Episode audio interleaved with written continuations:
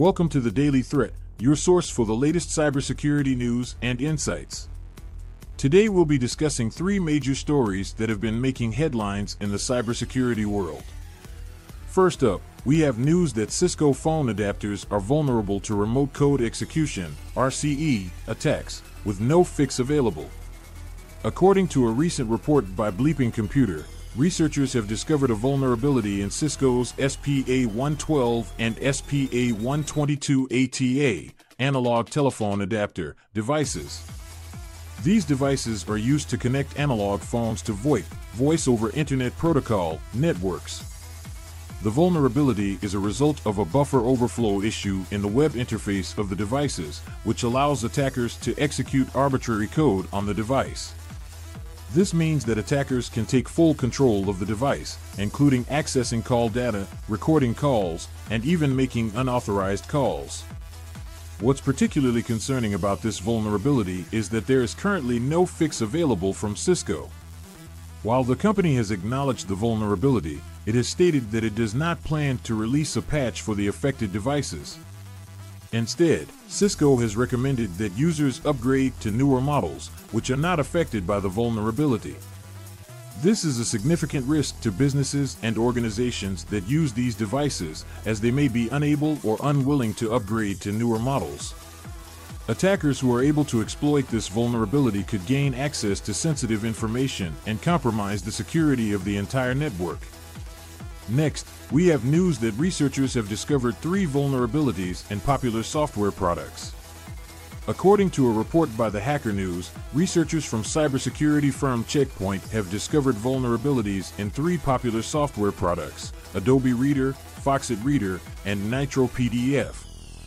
The vulnerabilities are all related to the way these products handle JavaScript code. Attackers can exploit these vulnerabilities to execute arbitrary code on a victim's machine, allowing them to take control of the machine, steal sensitive data, or install malware. The risks posed by these vulnerabilities are significant as these products are widely used in businesses and organizations around the world. It is important that users of these products update to the latest version as soon as possible to protect themselves from these vulnerabilities. Finally, we have news that Google is launching cybersecurity certificates for entry level workers.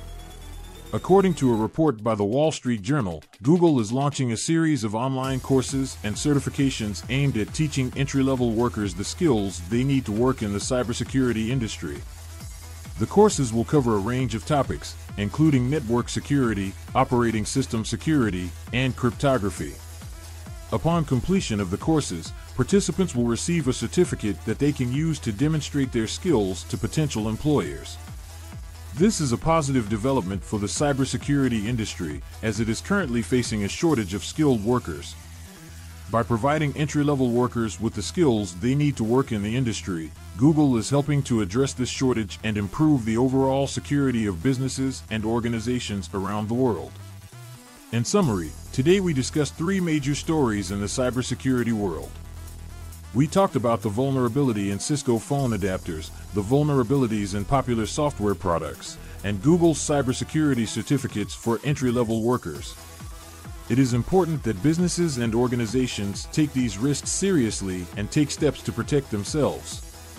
This includes keeping all software up to date, using strong passwords and two factor authentication, and providing employees with cybersecurity training. That's all for today's episode of the Daily Threat. If you enjoyed this episode and want to stay up to date on the latest cybersecurity news, be sure to subscribe to our channel. The Daily Threat has been brought to you by QIT Solutions, your trusted partner in cybersecurity.